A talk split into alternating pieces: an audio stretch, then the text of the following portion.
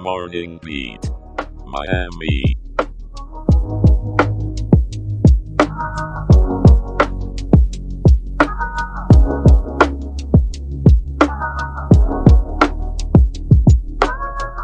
Good morning, Miami. It's Thursday, November 23rd, 2023, and you're tuned into your favorite morning vibe on Morning Beat Miami. I'm your host, Aaron, here to kick off your Thanksgiving day with the latest news and a side of good cheer. And I'm Jenna, ready to serve up today's weather forecast with all the trimmings.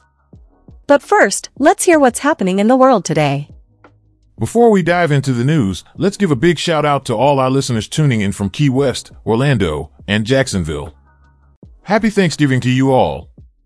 And remember, you can now be a part of our show by visiting morningbeatshow.com to share your thoughts, ideas, or comments. We love hearing from you. Now, let's get into the local news. Did you know that the Macy's Thanksgiving Day Parade is an iconic part of this holiday? Next year marks its 100th anniversary. Starting back in 1924 as a Christmas parade, it officially became the Thanksgiving Day Parade just three years later in 1927. Philadelphia may hold the title for the oldest parade, but Macy's has a charm all its own. That's right, Aaron. And did you hear about the parade's first radio broadcast in 1932? Imagine families gathered around, listening in anticipation for the sound of those famous balloons. Absolutely, Jenna. And speaking of those balloons, we've seen some memorable characters make their debuts, like Mickey Mouse in 1934 and Spider-Man in 1987. But it's not always been smooth sailing, or should I say flying. After a couple of incidents in the 90s, new wind rules were put in place. So this year, if you're watching the parade, expect the balloons to be soaring high with no trouble. I'm sure many of us remember the chill of the coldest parade at 19 degrees in 2018. BRRR. But today's weather in Miami is thankfully much warmer. That's Miami for you. In other local news, a concerning video has surfaced from Miami International Airport.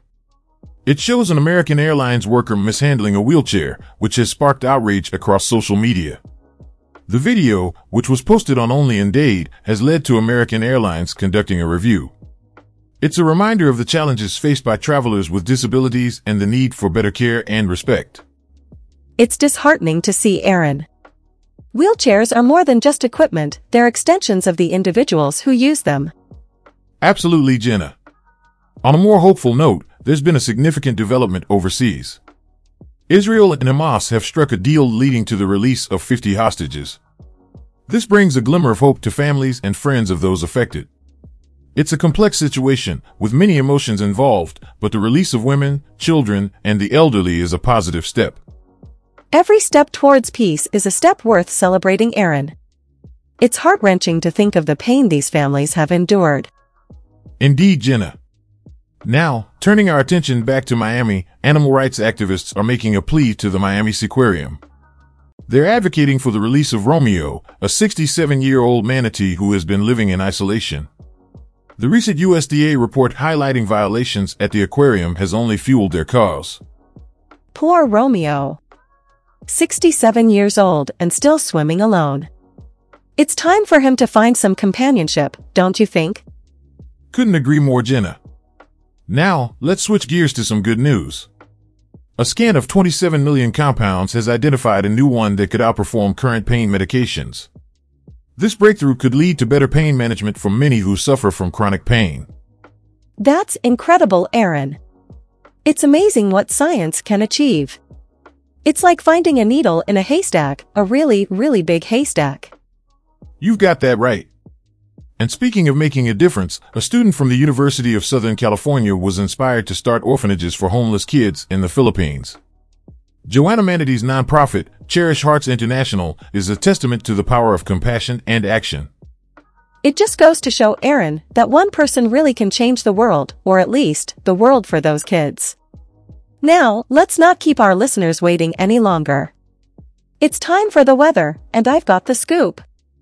Take it away, Jenna. Thanks, Aaron. Today in Miami, we're looking at a high of 81 degrees with a low of 75. The sun will rise at 6.44 in the morning and set at 5.30 in the evening. And watch out for some patchy rain, it might try to join your Thanksgiving parade.